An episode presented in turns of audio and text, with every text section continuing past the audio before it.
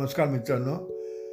गेल्या वेळेला आपण तीन भामट्यांनी एका ब्राह्मणाला फसवून त्याचा बोकड कसा पळवला आणि हुशार मुंग्यांनी एकी करून एका सापाला कसं ठार केलं या दोन कथा ऐकल्या. आता आजच्या कथेचं नाव आहे अविचाराने केलेली कृती प्रसंगी गेई प्राणांची आहुती.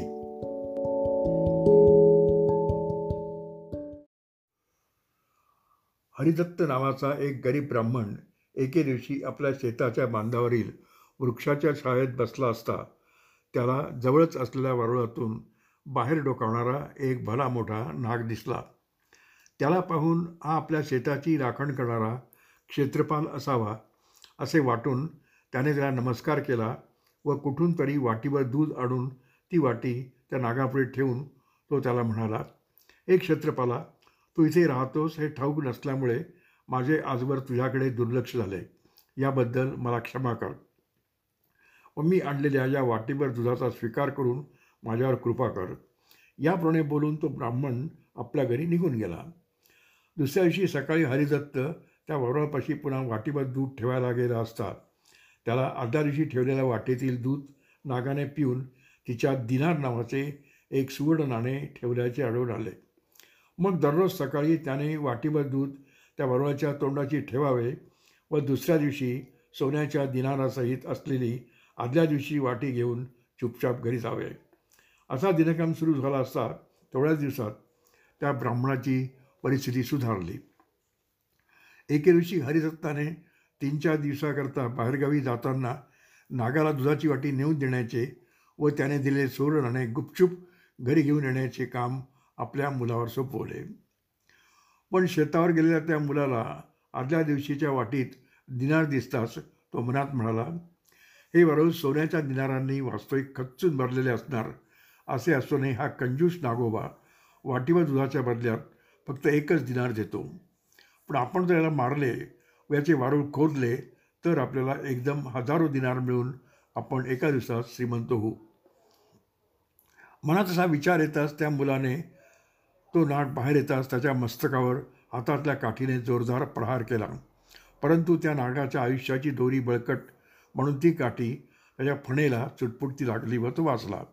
मात्र लगेच त्या मुलाच्या अंगावर झेपवून त्या नागाने त्याला कडकडून दंश केला व त्यामुळे तो मुलगा तत्क्षणीच मरण पावला.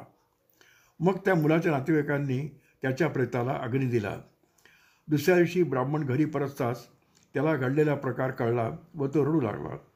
त्याची नातेवाईक त्याचे सांत्वन करू लागले तेव्हा दुःखाचे दुःखाने दीर्घ उच्छ्वास सोडीत तो ब्राह्मण त्यांना म्हणाला आपल्या हितचिंतकाशी जे क्रूरपणे वागतात ते पद्मसरोवरातील सुवर्णहंसांना गमावून बसलेल्या राजा चित्ररथाप्रमाणे नंतर पश्चाताप दग्ध होतात.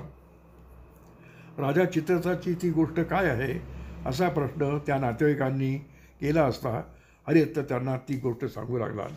मित्रांनो पुढच्या गोष्टीचं नाव आहे दिलेला शब्द जो मोडतो तो पुढे स्वतःचे नुकसान करून घेतो.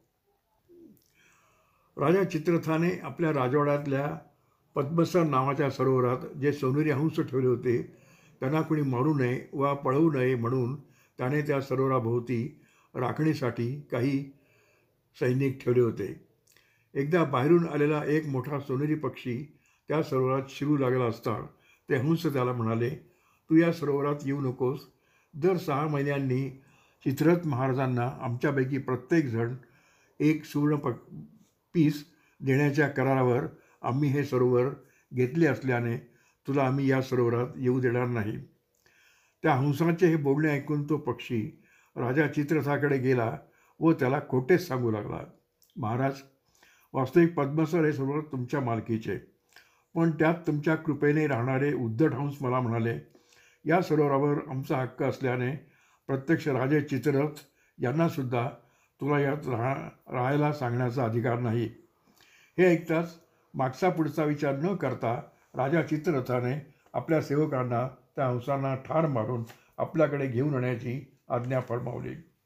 राजाच्या आज्ञेनुसार ते सेवक हाती काठ्या घेऊन त्या सरोवराकडे धावू लागताच आपल्यावर आलेल्या संकटाची कल्पना घेऊन एक वृद्ध सुवर्णहंस आपल्या इतर सर्व ज्ञाती बांधवांना म्हणाला राजा चित्ररथाने पाहुण्या पक्षाच्या नादी लागून आपले जीव घ्यायचे ठरवले दिसते.